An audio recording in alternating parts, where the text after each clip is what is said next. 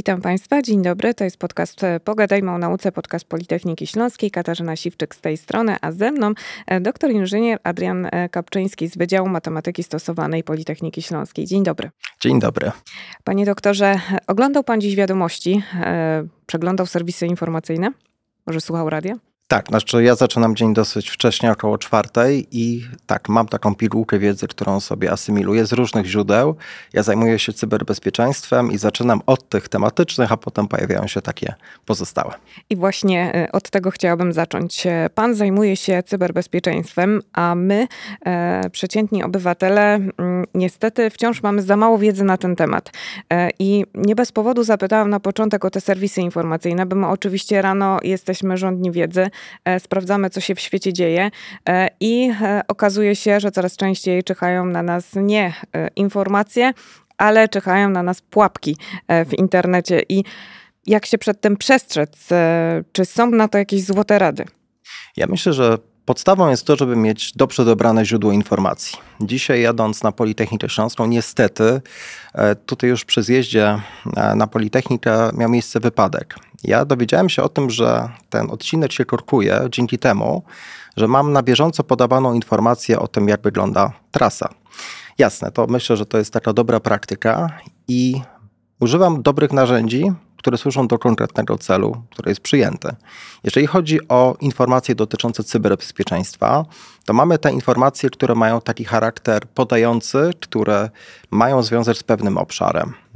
Na przykład interesuje mnie pewien temat związany z szyfrowaniem danych. No to sobie sięgam do tematycznego portalu. Tu wystarczy przeglądarka internetowa, tylko trzeba by wiedzieć, gdzie zajrzeć. Może wystarczy otworzyć zaufaną trzecią stronę, może zajrzeć do niebezpiecznika czy do Sekuraka lub innych popularnych portali, uruchomić sobie jakiś materiał opracowany przez Kacpra Szurka. Ale może też być tak, że mamy taką apkę, która służy do tego, żeby nas powiadamiać. Taki cyberalert. Całkiem niedawno Piotr Konieczny, niebezpiecznik.pl taką aplikację opublikował. Zarówno na iOS-a, jak i na Androida. Więc myślę, że dobrym pomysłem, podobnie jak dobrym pomysłem jest to, żeby śledzić informacje, które są do nas wysyłane, przykład krótkimi wiadomościami tekstowymi, to mieć taką specjalizowaną apkę, która nas powiadamia o tym, co się dzieje. Gdyby tej apki nie było, to dobrą praktyką jest sięganie do treści, podobnie jak czytamy sobie newsy dotyczące biznesu, dotyczące sportu, zajrzeć również do takich e, portali, które mówią na temat cyberbezpieczeństwa i powiadamiają o tym, co się dzieje. Aktualności.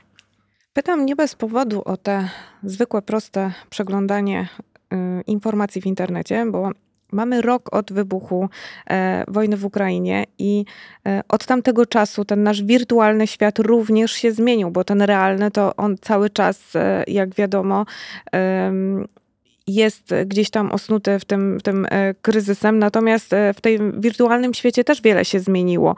E, z punktu widzenia właśnie ekspertów cyberbezpieczeństwa, jak ta sytuacja ma się na chwilę obecną? Myślę, że to, czym mawiano przed laty, używano takich określeń jak powódź informacyjna. Ja nawiązuję do roku 2003, do Kongresu Informatyki Polskiej. Dzisiaj właśnie ona się materializuje. Jesteśmy zalewani informacjami, które są podawane bardzo często w sposób wycinkowy, czasami są tak profilowane, żeby wywołać konkretną reakcję. To, o czym mówię, to jest y, przecież y, znane i to nie jest nic odkrywczego, natomiast to, co jest kluczem, to żeby nadać odpowiednią interpretację. I wiemy doskonale, że takie sformułowanie jak fake news weszło i to już dosyć dawno temu do naszej praktyki. Myślę, że teraz mamy e, sporo takich konkretnych przykładów. Wspomniała Pani o konflikcie Rosja-Ukraina czy Rosja-reszta świata w tej materii i teraz kwestia przekazywania określonych informacji, które, uwaga, mogą mieć określoną postać i autor tego przekazu, który również może być odpowiednio wzmocniony, jeżeli chodzi o strategię dyseminacji tej informacji. Zwracam tylko uwagę na to, że pojawia się pewien materiał i teraz odrębną kwestią jest upowszechnienie tego materiału w publikatorach. Wiemy to też i widzimy w takich popularnych mediach społecznościowych jak Twitter, gdzie poszczególne wpisy wyglądają w taki, a nie inny sposób i upowszechniane są i komentowane są również w określony sposób. Więc generalnie trzeba by, moim zdaniem, przestrzegać fundamentalnych dwóch zasad. Pierwsza zasada to jest zasada, która wiąże nas z tym, żeby zajrzeć do źródła, a druga, która mówi o tym, żeby poddawać to źródło obiektywnej ocenie i starać się separować to, co wiąże się z emocjami, z tym, co ma związek ze sferą racjonalną. Jeden konkretny przykład. Niedawno mój znakomity kolega, profesor Andrzej Dragan, ja tutaj wróciłem do, e, do Gliwic prosto z konferencji 16 Forum Audytu i Bezpieczeństwa i profesor Dragan miał taki wykład wprowadzający związany z kwantami. I tuż przed tym wykładem e, na Twitterze pojawił się na jego profilu taki, taki obrazek. Otóż było widać komentarz studenta, który napisał o tym, że wykładowca jest e, nieuprzejmy. Wykład pod kątem merytorycznym jest doskonały. I teraz, żeby nie otwierać e, szczegółowej dyskusji, to na co zwrócił uwagę pan profesor, to jest to, że mamy odseparowaną taką ocenę budowaną poprzez wykorzystanie też tej sfery emocji od tego, co dotyczy obszaru merytorycznego. I bardzo często, kiedy mamy przekazywaną treść, co jest oczywiste, mamy ten komunikat i mamy tę formę, która odpowiednio jest nadawana. I kluczem jest to, żeby pamiętać, że jedno i drugie ma na nas wpływ. I wreszcie, jak już mamy te źródła i poddajemy je ocenie, to żeby też w należyty sposób prowadzić polemikę. Zamykam informując, że czasami ta polemika, która jest prowadzona, ona na końcu przedstawia obraz, który jest zafałszowany. Trzeba by prześledzić całą historię, podobnie jak spojrzeć na kontekst pewnej wypowiedzi, która może być i często jest zawężana, no i okazuje się, że ten przekaz jest zgoła odmienny.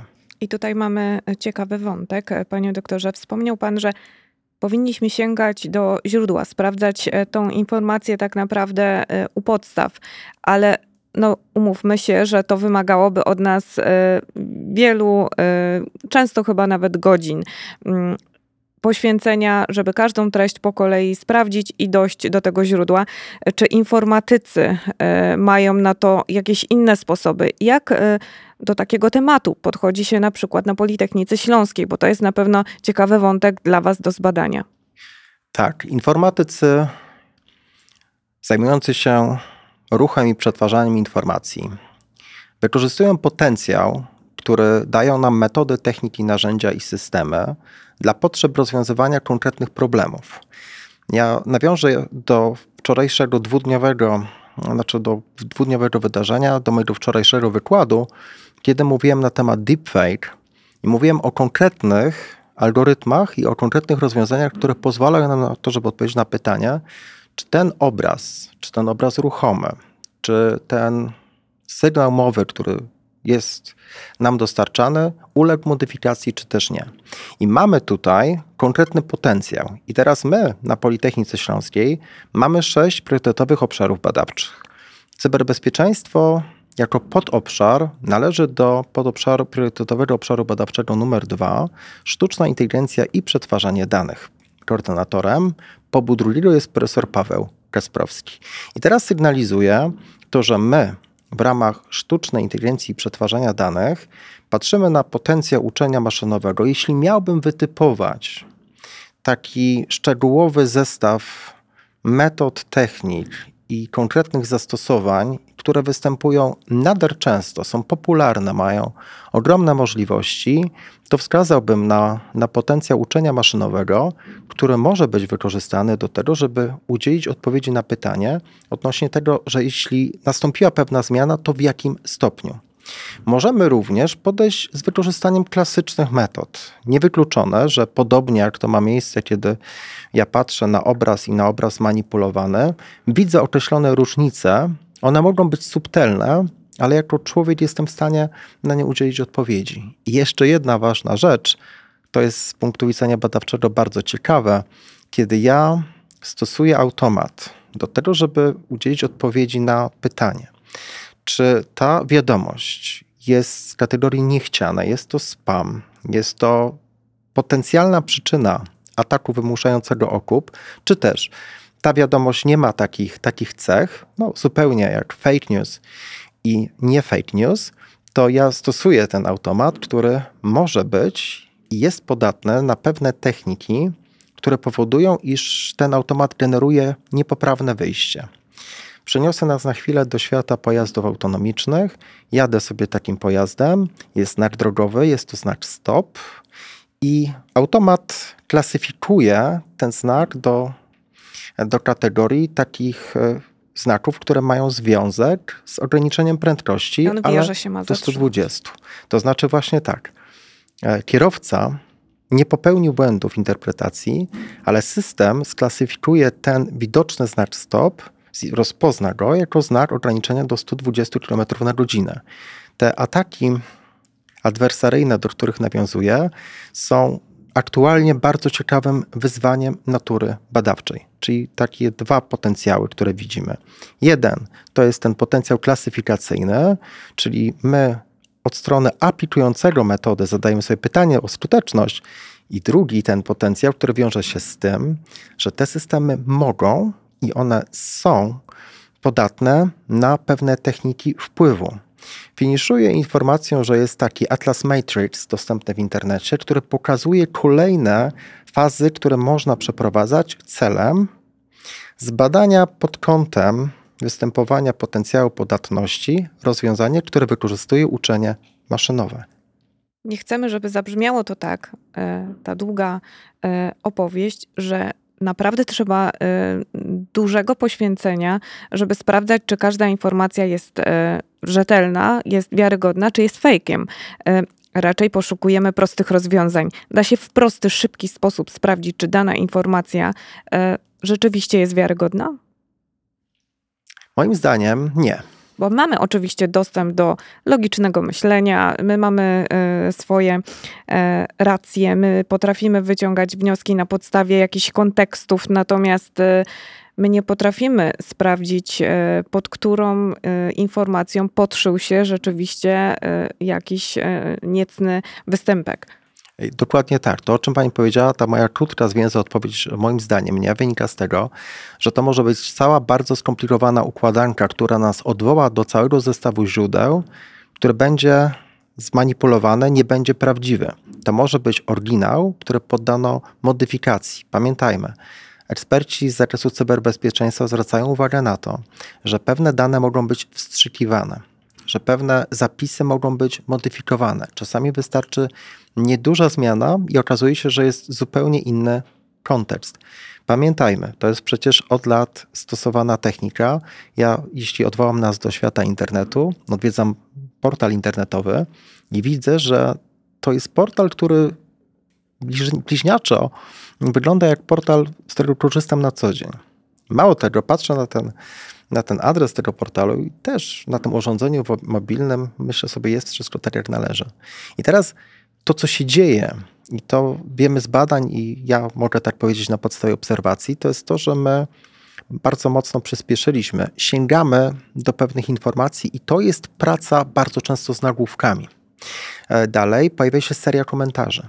I to jest bliźniaczy problem do tego, który mamy w mediach społecznościowych. Czytam sobie o konkretnym podmiocie, widzę opinię i zadaję sobie pytanie, jak to jest możliwe, że aż tyle pozytywnych, aż tyle negatywnych opinii pojawia się w ramach konkretnego kontekstu.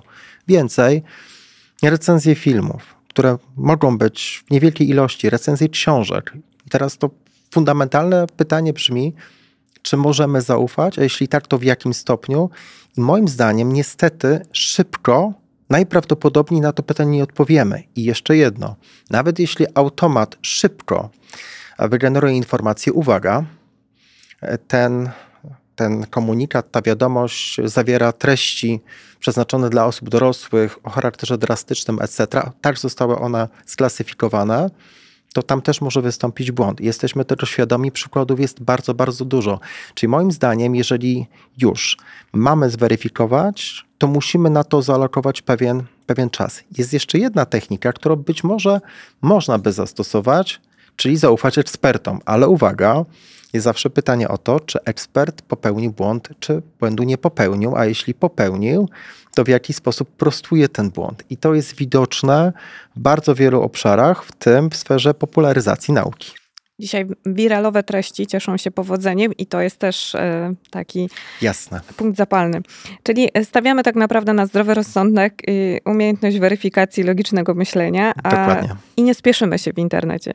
To Tak, jest to trochę, znaczy, e, zupełnie się to ze sobą nie spina, tak? Bo w internecie chcemy jednak mieć szybko podane. Tak, i być może chcemy mieć podane to w takiej postaci, która jest łatwo asymilowalna.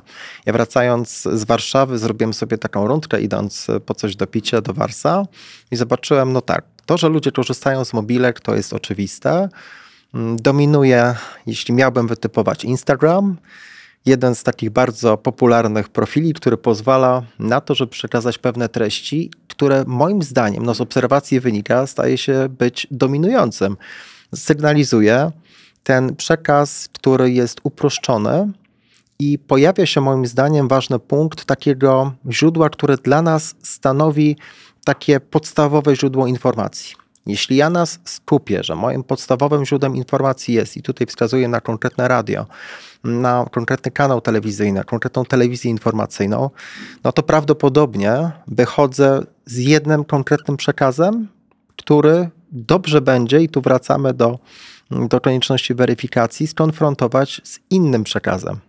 No to są takie dobre praktyki. I dzisiaj mamy już świadomość tego, że y, takie wojny y, cybernetyczne y, to już nie są tylko zapowiedzi, y, tylko to się może wydarzyć naprawdę. I co zadziwiające, zapytam pana jako eksperta od cyberbezpieczeństwa. Przykład y, wybuchu w przewodowie y, to był przykład, który zatrzymał ten y, pędzący świat informacyjny na kilka godzin, tak naprawdę. Nie było żadnej informacji podawane. Wtedy mm, mogło być to jakieś e, pole do popisu właśnie dla tych, którzy chcieli siać te dezinformacje. E, Czy eksperci wykorzystali jakoś ten moment? Może to jest e, w tej chwili też jakoś sprawdzane, weryfikowane? E, Czy to było dobre posunięcie, że świat mediów jednak e, zamilkł na chwilę? E, Nie, nie było tutaj tych emocji, które mogłyby podawać e, fake newsy dalej. E, Stoję na stanowisku, że należy prowadzić rozsądną, racjonalną politykę informacyjną. W szczególnych przypadkach to ma szczególne znaczenie. Uważam, że pewna pauza informacyjna jest, jest e, bardzo dobrym wyborem, natomiast brak informacji jakikolwiek może prowadzić do tego, żeby ktoś tę lukę zapełnił. Jest bardzo podobnie jak w przypadku mediów społecznościowych. Pamiętam, kiedy e, jeden z przedstawicieli pewnych firm zajmujących się cyberbezpieczeństwem lata temu mówił o tym, że Facebook zaczyna dominować w Stanach Zjednoczonych.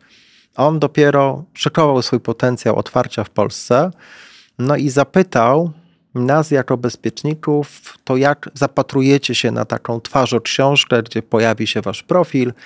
No i z takiej wstępnej sądy wynikało, że nie jesteśmy chętni do tego, żeby pokazywać się w takich mediach. I on wtedy, pamiętam, to było lata temu, skonfrontował to tak, skonkludował, że pamiętajcie, ktoś może wasz, wasz profil tam przygotować.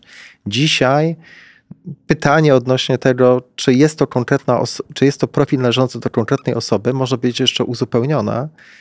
Czy jeśli to jest profil należący do danej osoby, to ten wpis, który się pojawił, jest autorstwa tejże osoby. Za każdym razem musimy wracać do podstaw, widzieć pro, ten proces w takim ujęciu kompleksowym. Jeżeli dzisiaj w świecie rozwiązań mobilnych moje centrum dowodzenia to jest mój smartfon i w ramach tego smartfona mam aplikację, której uruchomienie nie wymaga ode mnie podawania jakichkolwiek poświadczeń, na przykład kodu odblokowującego, a sam kod odblokowujący urządzenia mobilnego daje się zobaczyć poprzez taką bardzo prostą technikę spojrzenia przez ramię. Wreszcie, na co też wskazują badania, stawiamy na wygodę, więc po, po co w ogóle to stosować, skoro ten telefon, ten smartfon jest zawsze przy mnie. Może się zatrzymajmy na chwilę, bo mówimy o tym, że nasze centrum dowodzenia jest w naszym smartfonie. I to jest e, kolejny punkt do mm, przedyskutowania. Skoro my musimy też zadbać o to nasze e, centrum dowodzenia, żeby nikt się do niego nie wkradł, racja, bo to y, też może siać e, kolejne, mm, kolejną dezinformację i tak naprawdę zrodzi kolejne problemy. Bardzo ciekawe y, jest to rozwiązanie, o którym Pan mówił w jednym z wywiadów, że właściwie za chwilę nie będą nam potrzebne żadne kody, e, żadne szyfry. Wystarczy spojrzeć w telefon i e, tak naprawdę nasze cechy mm, charakterystyczne będą w stanie ten telefon tylko i wyłącznie odblokować, czyli na przykład siatkówka oka. Tak, tak. To znaczy ja biometrię... To jest science fiction. No, no, ja powiem tak, no to właśnie pytanie, czy to nie jest już e, wszechobecna rzeczywistość. Moja praca magisterska, doktorska, dorobek rehabilitacyjny dotyczy identyfikacji osobniczej. To jest, to jest mój obszar. Mam zaszczyt reprezentować Politechnikę Śląską w Polskim Komitecie Normalizacyjnym. Tam mamy taki komitet techniczny 309. Mam zaszczyt być przewodniczącym. I na nowo patrzymy od wielu lat na kwestie dotyczące biometrii i praktycznych zastosowań. I teraz tak, ta cechę anatomii, dodam jeszcze cechy zachowania, to już się dzisiaj dzieje. Tylko jeszcze pytanie, to jest o to, w jaki sposób ten proces jest realizowany. No i teraz czytamy w popularnych mediach o tym, że nowoczesnej klasy urządzenie mobilne, taki smartfon wyposażony w odpowiedni zestaw narzędzi mam na myśli i hardware, i software, odpowiada na pytanie, czy jestem tą osobą, za którą się podaję. Tylko to, czego nie rozpatrujemy, a jest tego całe spektrum, ale przywołam jeden punkt, to jest szerszy kontekst. Jeśli ja używam smartfona, tak, używam e, takiego systemu biometrycznego korzystającego z cech anatomii twarzy, to chciałbym zapytać, czy gdyby odjechać na dalszy plan, to ja realizuję to w takim trybie który jest z przymusem, czy bez? Czy to jest rzeczywiście moja intencja, czy też działam, ponieważ jestem do tego zmuszony? Więcej, jeżeli nawet e, rozpatrzymy, że to się dzieje e, bez tego udziału, bez tego przymusu, to pytanie brzmi, czy to, co ja wykonuję później w ramach tego urządzenia, to są jedyne aktywności, które mają miejsce identycznie jak w przypadku systemu operacyjnego.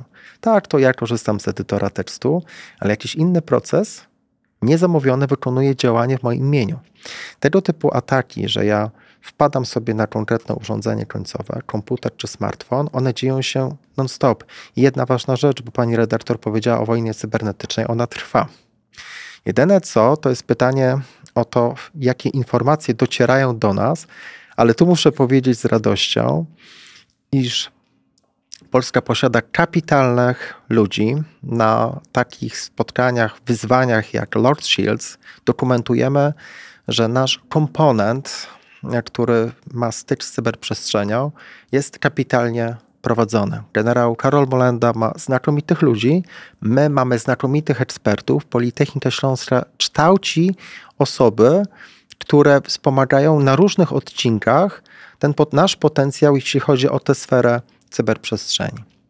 Jeśli rozmawiamy o tej e, cyber, o cyberatakach i cyberzagrożeniu, nie mogę wspomnieć o tym, co się działo e, rok temu. Jeszcze e, raz do tego nawiążę.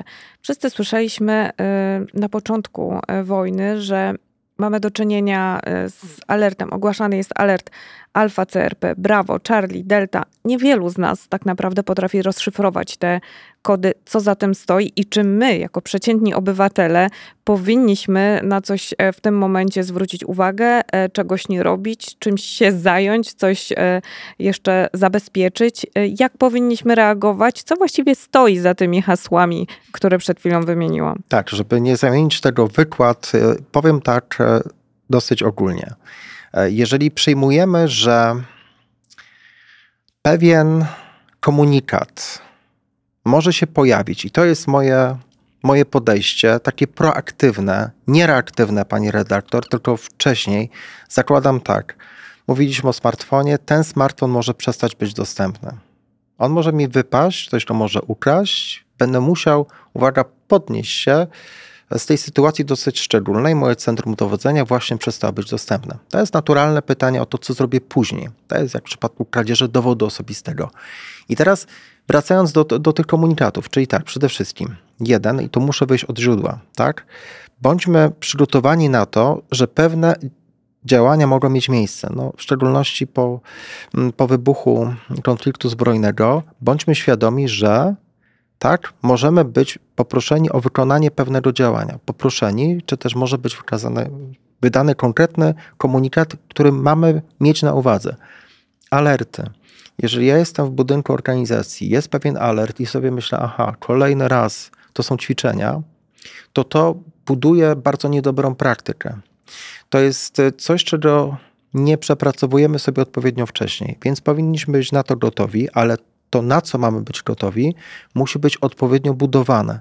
I jest budowane, co mnie bardzo cieszy, przez moich kolegów i koleżanki, którzy zajmują się no, podbudową tej świadomości. Czyli tak naprawdę edukowaniem się uświadamianiem, w sferze e, dezinformacji, bo dezinformacji, tej edukacji jest mało. Tak, i dobrych praktyk. Ja w zasadzie co wykład wskazuję, e, My jako Politechnika Śląska współpracujemy w konsorcjum Cyber Science z Państwowym Instytutem Badawczym NASK NASK ma kapitalne zasoby edukacyjne, w tym ma taki lokalizowany newsletter Sans, Ouch, z poziomu którego możemy, jak każdy, poczytać na jednej, dwóch stronach o tym, jak się zachować w takim szczególnym czasie, kiedy są znakomite promocje i jednocześnie bardzo rośnie ryzyko.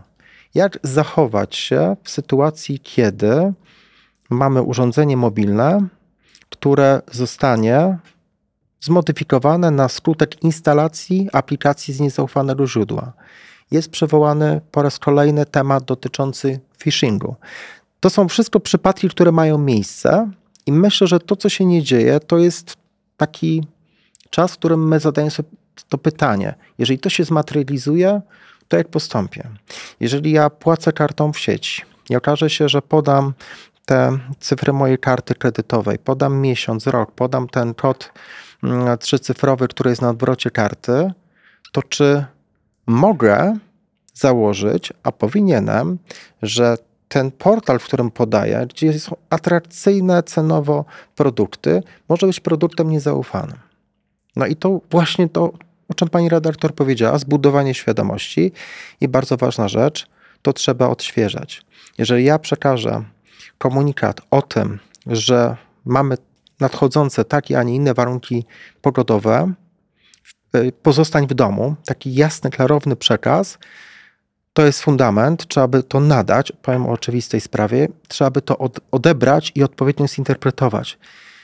Dużo podróżuję samochodem i muszę powiedzieć, że bardzo często widzę w bardzo kiepskich warunkach, jak kierowcy zdają się na mechanizmy zabezpieczeń ich z reguły bardzo dobrych samochodów, które, które podróżują z dużą prędkością.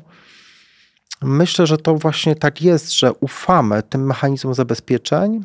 Powinniśmy pamiętać, że one mogą być zawodne i że być może trzeba będzie przyjąć sytuację, w której materializacja zagrożenia spowoduje konkretną szkodę i trzeba będzie tę szkodę odpowiednio naprawić. Skoro żyjemy podwójnie, bo wszyscy już wiemy, że żyjemy i wirtualnie, i e, realnie, a wirtualnie coraz e, częściej mm, jest to bardzo e, duża część naszego życia. Mówimy, że to tylko dotyczy młodego pokolenia, nie nas też już.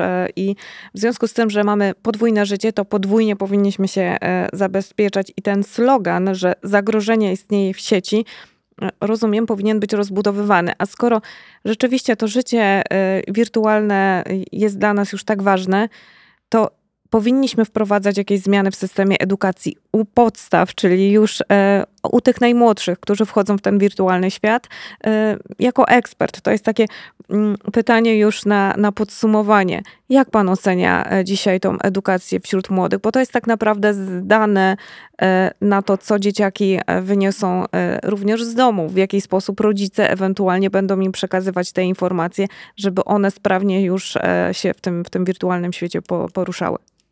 Myślę, że na to pytanie, no można powiedzieć tak dosyć klasycznie, że to zależy. Jestem przekonany, że są gospodarstwa domowe, gdzie buduje się świadomość od, od podstaw, że są przedszkola i szkoły, gdzie ta lekcja jest odrabiana z wyróżnieniem. Ale oficjalnie takiego y, przedmiotu, y, który tylko by się y, temu wirtualnemu życiu poświęcał, nie ma. No właśnie, to jest ten model akcyjny, który teraz się toczy. Ja patrzę zawsze z tej perspektywy, że mogłoby i tego nie być, a to jest. I wreszcie pojawiają się inicjatywy społecznościowe. Wspomnę o jednej, z którą mam dużo wspólnego, Cyfrowy Scout, gdzie eksperci, którzy od lat zajmują się pewnym zagadnieniem, pochylają się nad budowaniem edukacji u najmłodszych. Jest również sporo takich działań o charakterze informacyjnym w szkole podstawowej, w, do której uczęszczałem moje córki, takie akcje były na porządku dziennym. No przyznaję, że ja starałem się inspirować do tego, żeby to miało miejsce. No i wreszcie mamy sytuację taką, i to jest też nie bez znaczenia, że w dobie upowszechnienia takich platform komunikacyjnych jak Discord, ta edukacja rówieśnicza najzwyczajniej działa. Jeżeli ktoś z młodych ludzi powie, jeżeli chodzi o moje konto w ramach jakiejś, jakiejś gry online, ono zostało skradzione, i były konkretne, bardzo niefajne konsekwencje, to to działa na wyobraźnię. I też bądźmy świadomi, i tu myślę, że to jest kluczowy też obszar. Mówimy o, o odbiorcach, o, o dzieciach, mówimy o też tych, którzy przekazują, o nauczycielach. Zachęcam do takiej edukacji. To jest edukacja stała, to jest edukacja do końca życia, nie tylko w zakresie cyberbezpieczeństwa, nie zapominając, że tę pałeczkę wiedzy też można no, przekazać i należy przekazywać do osób dojrzałych, dojrzałych biologicznie, do seniorów, nie tylko w kontekście tych ataków, o których wszyscy, słyszymy, ale to też jest czas, który bardzo często tak się dzieje. Wnuczek, wnuczka spędza ze swoim dziadkiem czy babcią i to jest temat, o którym możemy porozmawiać. I co ciekawe, że młode pokolenie i to jest fajny kierunek. Mogłoby i wiem, że tak się też dzieje, przekazywać dobre praktyki osobom starszym. Uczyć które, ich kompetencji medialnych. Tak jest, mhm. które z tym nie mają nic wspólnego. No i wreszcie, jak już mówimy o tej edukacji, to zakończę. Politechnika Śląska kształci. Mamy przedmioty związane z cyberbezpieczeństwem, mamy specjalności, mamy studia podyplomowe, e, cyber science, zarządzanie cyberbezpieczeństwem, bo to jest sfera, która ze wszechmiar jest istotna. A zakończę nawiązaniem do zmian prawnych, które następują. Nie tak dawno NIS-2, który został przyjęty. My za chwilę w naszym kraju podejmiemy na nowo, na poważnie dyskusję. Tu mówię o tej sferze takiej profesjonalnej, ale cały czas w mocy będzie to, o czym pani redaktor mówiliśmy. Osoby młode, osoby e, w wieku produkcyjnym, osoby starsze, w zasadzie całe społeczeństwo i te dobre praktyki, które należałoby zanurzać. I moim zdaniem modelowanie zagrożeń powinno wejść do naszego codziennego życia.